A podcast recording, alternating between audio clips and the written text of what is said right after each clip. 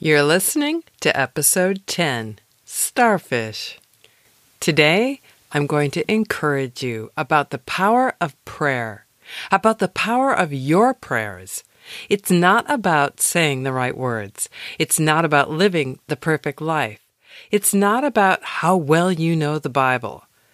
And we're going to learn all of this from the starfish, that squishy, cute, little darling of the beach. That's actually a very powerful predator. Today on The Nature of Hope. Welcome to the Nature of Hope podcast. I'm your host, Lori Kaler. Here we will take 15 minutes to step back, delight in nature, and discover God. My goal is to give you hope in your daily walk and increase your awareness and enchantment in the beautiful world God created for us to take part in. If you sometimes feel disenchanted with life or disconnected from God, this is the place for you. If you pull over for sunsets and sometimes you feel like your church is outside, this is for you.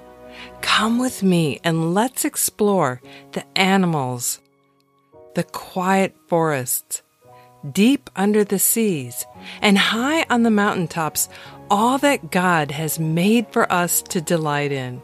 It's time to de-stress and refresh in the nature of hope. Starfish. That name, it's beguiling and it kind of hints at magic, as if they had spent their allotted time in the heavens and then retired and fizzled down to a sparkling plunge in the sea. Why do they want to trade neighborhoods? Is the ocean a more inviting place than space? Occasionally, starfish wash up on shore so we can look at their helpless estate. Their rosy and golden hues make them look like watercolored accents on our sandy shores.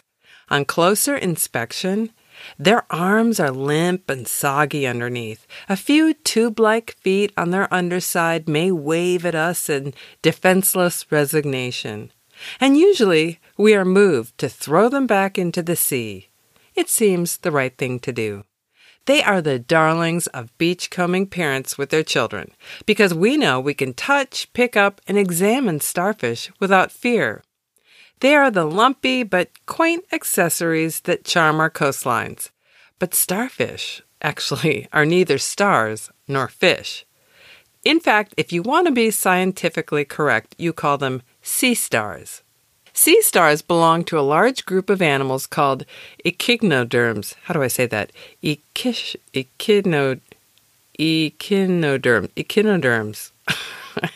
A scientist, I am not. Other echinoderms are sea urchins, sand dollars, and sea cucumbers. These animals have no bones, so they are invertebrates. And their outer covering is tough and sometimes spiny or knobby. They come in a myriad of colors and arm assortments. Usually you will see the typical 5-armed sea star, but some have 7 arms, 9 or 10 or even more. About 1,500 species of sea stars are found around the world oceans, from the tropics to the icy polar regions. They are found flung up on the sand, in tide pools, and as deep as 20,000 feet below the surface. Once when I was visiting my great-uncle on San Juan Islands, he introduced me to the sunflower sea star. I've never been quick to wake up, which is an understatement. I'm a very slow waker-upper, especially before I realized that my thyroid was slow. Mornings felt like my blood was clogged with molasses and not yet quite pumping. And my brain felt like it was steeped in ether. So my brilliant but slightly crazy great-uncle had graduated magna cum laude in engineering from Princeton, and he had designed the hydrofoil water jet propulsion system for Boeing. So, you know, those hydrofoils, he had designed the engine. And he was always trying to reach, teach, and excite others about the cool things in the world. Into his 70s, he was an avid tennis player and downhill skier. This morning, he bounded up the stairs to my loft where I was sleeping with a gigantic sunflower sea star on a cutting board. The center blob was about a foot across, and instead of having 5 arms, it had about 20 crammed around its periphery and drooping over the edges of the board. It looked like a massive, gooey, alien sunflower, and it reeked of the briny shore. He waved it under my sleepy eyes and crowned triumphantly, "Look what's for breakfast!" He was kidding, but you never knew with him. But his enthusiasm was infectious. I was enchanted by the diversity and variety of sea stars along his northwest shores. Some had humorous names like Arctic Cookie Star and Slime Star or the Gunpowder Star. Years later, while snorkeling off the Great Barrier Reef in Australia, I was enchanted by the bright blue sea star, Linckia lauriekaylor, another Latin word, sorry, and the one that looks like it has chocolate chips on its back, the horned sea star. Here on the California coast, I mainly spy kind of ochre-colored sea stars in orange and purple, plus the occasional bright red or orange bat star, and it's named the bat star because its arms are kind of webbed like a bat. Although they look helpless and sweet and tossed up on our beaches, the first clue as to the power of sea stars is when you encounter them in a tide pool or underwater clinging to a rock. Just try to pry it off. It will be a struggle, although not as firmly cemented as barnacles. Sea stars with their thousands of suctioning little tube feet have formidable staying power. But there's something I find uniquely fascinating about these seemingly passive and mythological gifts from the heavens. The sea star, despite its docile looks and charming shape, is a powerful predator. Have you ever shucked oysters or clams? It takes a specially designed sharp oyster knife because of how tightly closed they are. And you better have gloved hands. I know this from experience. A chainmail type of glove that protects you from knife slips and stabs is recommended, especially in our household. So although you need a specialty knife and protected hands to open these tough mollusks, the sea star does not. Slowly roaming along the sand, rocks, or coral beds, the sea star encounters a tightly closed mussel or scallop. Delicately, it feels along the shell for an opening. The thousands of tiny tubular feet beneath its arms dance along the shell's body, searching, questioning, imploring. This bivalve is firmly shut. No matter. The sea star wraps its body around the meek mollusk, and, with its arms on either side of the shell, it begins to pull. It is in no hurry. Slowly, it exerts outward, suctioning pressure until the clam or oyster cannot resist the pull. The shell cracks open, just a tiny slit, but that is enough. Our sea star then does something that's sort of like the movie Alien. It extends his stomach outside of his body and into the clamshell through the tiny opening. Its digestive enzymes soften and destroy the meat inside, and then the sea star slurps up its tasty meal. The stomach retreats back out of its shell and into the sea star. Our petite predator has prevailed. Mission accomplished. The surprising tenacity of the sea star, this little seemingly innocuous, lumpy little thing, it gives me hope because his example of appearing charming, small, decorative, but yet hiding this relentless predatory strength is the ultimate switcheroo. You don't expect it. He's like the little old lady who faithfully shows up in church in her matching little sweater set and blue-tinged hair. She appears sweet and harmless and inoffensive. Nothing to take much notice of. But, in fact, even though she's kind of cute, back in her home, when she's alone, some of those little old ladies, they rise up in the full armor of God. Like a ninja warrior in prayer. She won't give up, she won't shut up, and she doesn't cease putting the pressure on until she sees victory. This is how we crack tough cases. Persistent prayer. The Bible is full of stories of people who engaged in persistent prayer. They applied steady pressure and refused to give up, no matter how tough the case looked, just like our little sea star. Look at James chapter 5, verses 16 through 18, for the example of Elijah. The earnest prayer of a righteous person has great power and produces wonderful results. Elijah was as human as we are, and yet when he prayed earnestly that no rain would fall, none fell for 3.5 years. Then, when he prayed again, the sky sent down rain and the earth began to yield its crops. I love that phrase. Elijah was as human as we are. It's so easy to imagine that these people mentioned in the Bible are so much holier, sinless, without envy or pride or ambition. However, they too were riddled with holes, habits, and humiliations. God isn't looking for perfect prayers, but persistent prayers. God moved as a result of Elijah's persistent prayer. We don't have to look back thousands of years either for examples of persistent prayer producing wonderful results.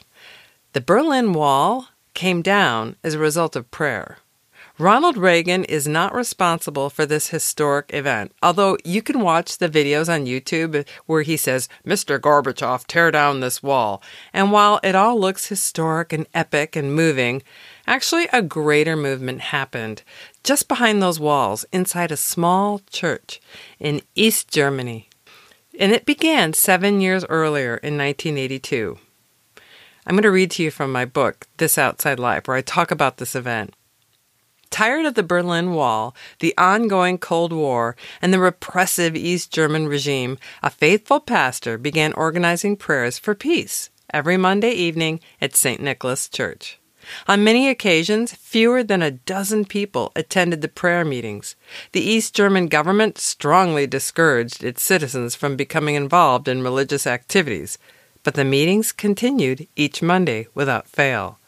By 1985, the thriving prayer group was growing in earnest. A sign, "Open to all," was put outside, and attendance was exploding. On October 9th, 1989, the police were in riot gear, warning the pastor and all the citizens the price they would pay. And if you know anything about the East German government, like the Stasi, they were nothing to be trifled with. They were notorious for their iron fist. Nothing would be tolerated. But 70,000 praying people filled the streets holding candles. No massacre happened. The East German president, Erich Honecker, resigned. 1 month later, the Berlin Wall came down. Remember our verse from James? The earnest prayer of a righteous person has great power and produces wonderful results. So when we say, "All I can do is pray," after we've called all of our friends and consulted with our spouses and eaten half of the refrigerator contents, bitten our nails, and sunk into despair. Prayer shouldn't be a passive folding of the hands, a whimpering, murmuring with an unbelieving heart. It can be when faced with daunting opposition, but prayer can be proactive, wielding the sword of truth, God's Word, the Bible. I love the movie War Room. In it, a little old lady instructs a younger woman how to pray God's word over her tough situations. And her war room is her little prayer closet. In it, she posts pages of her prayers for her family written out with accompanying scripture verses. And you know what? I've done this in our bathroom. I take scripture verses and I pray for a son. And he'll be totally embarrassed to hear this, but don't tell him. And I put his name in there in these scripture passages. And like the unassuming pastor in East Germany, we can pray down mighty walls, figuratively and literally. So when people say, "Well, what difference will it make?" it's insulting to the faithful prayer warriors who have modeled steadfast prayer for us throughout the Bible. It can make all the difference.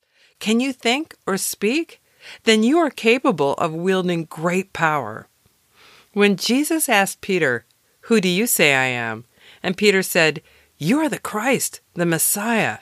Jesus announced that upon this confession, this bedrock of truth, Jesus would build his church. And then Jesus adds, "And the gates of hell will not overcome it." Matthew 16, verses 15 through 19. Most of us picture ourselves trying to keep hell away from engulfing our lives, our kids, our cities, our nation. But here is a picture of the church invading hell's territory and smashing down its gates. I love that. We are to advance against these tough situations.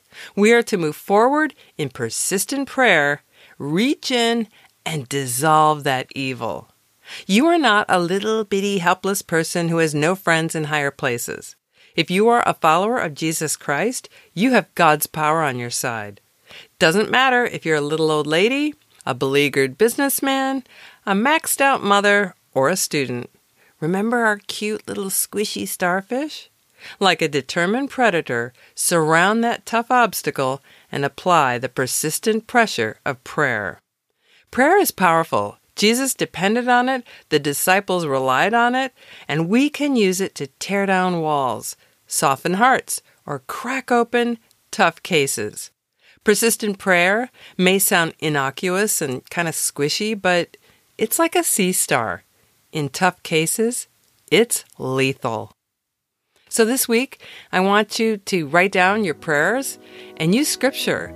Use scripture that talks about the situation. Insert the person's name in there that you want God to move in their life. And you're going to see things change. Develop your own little war room like that movie. And employ the persistent power of predatory prayer like our little charming starfish. Because in tough cases, it's lethal. If you know anybody who needs encouragement and prayer, could you forward on this podcast? Just take a screenshot and send it on to them and say, hey, you might find this encouraging. And maybe get together with a friend and say, hey, let's pick out some verses and put our kid's name in there, or put our spouse's name in there, or the teacher's name, and do a list of persistent prayers to crack open tough cases. Sometimes when I go speak at an event, I carry along these little necklaces that have a sea star charm on it, just to remind people that be like the sea star. Wrap your arms around that tough situation and crack it open with persistent prayer. If you'd like a reminder of this, I have this cute poster with this really cute, pretty watercolor of a starfish and a quote from my book that reminds you that God isn't looking for perfect prayers, but persistent prayers. Anybody can be a starfish. Just wrap your arms around that tough situation and crack it open with prayer.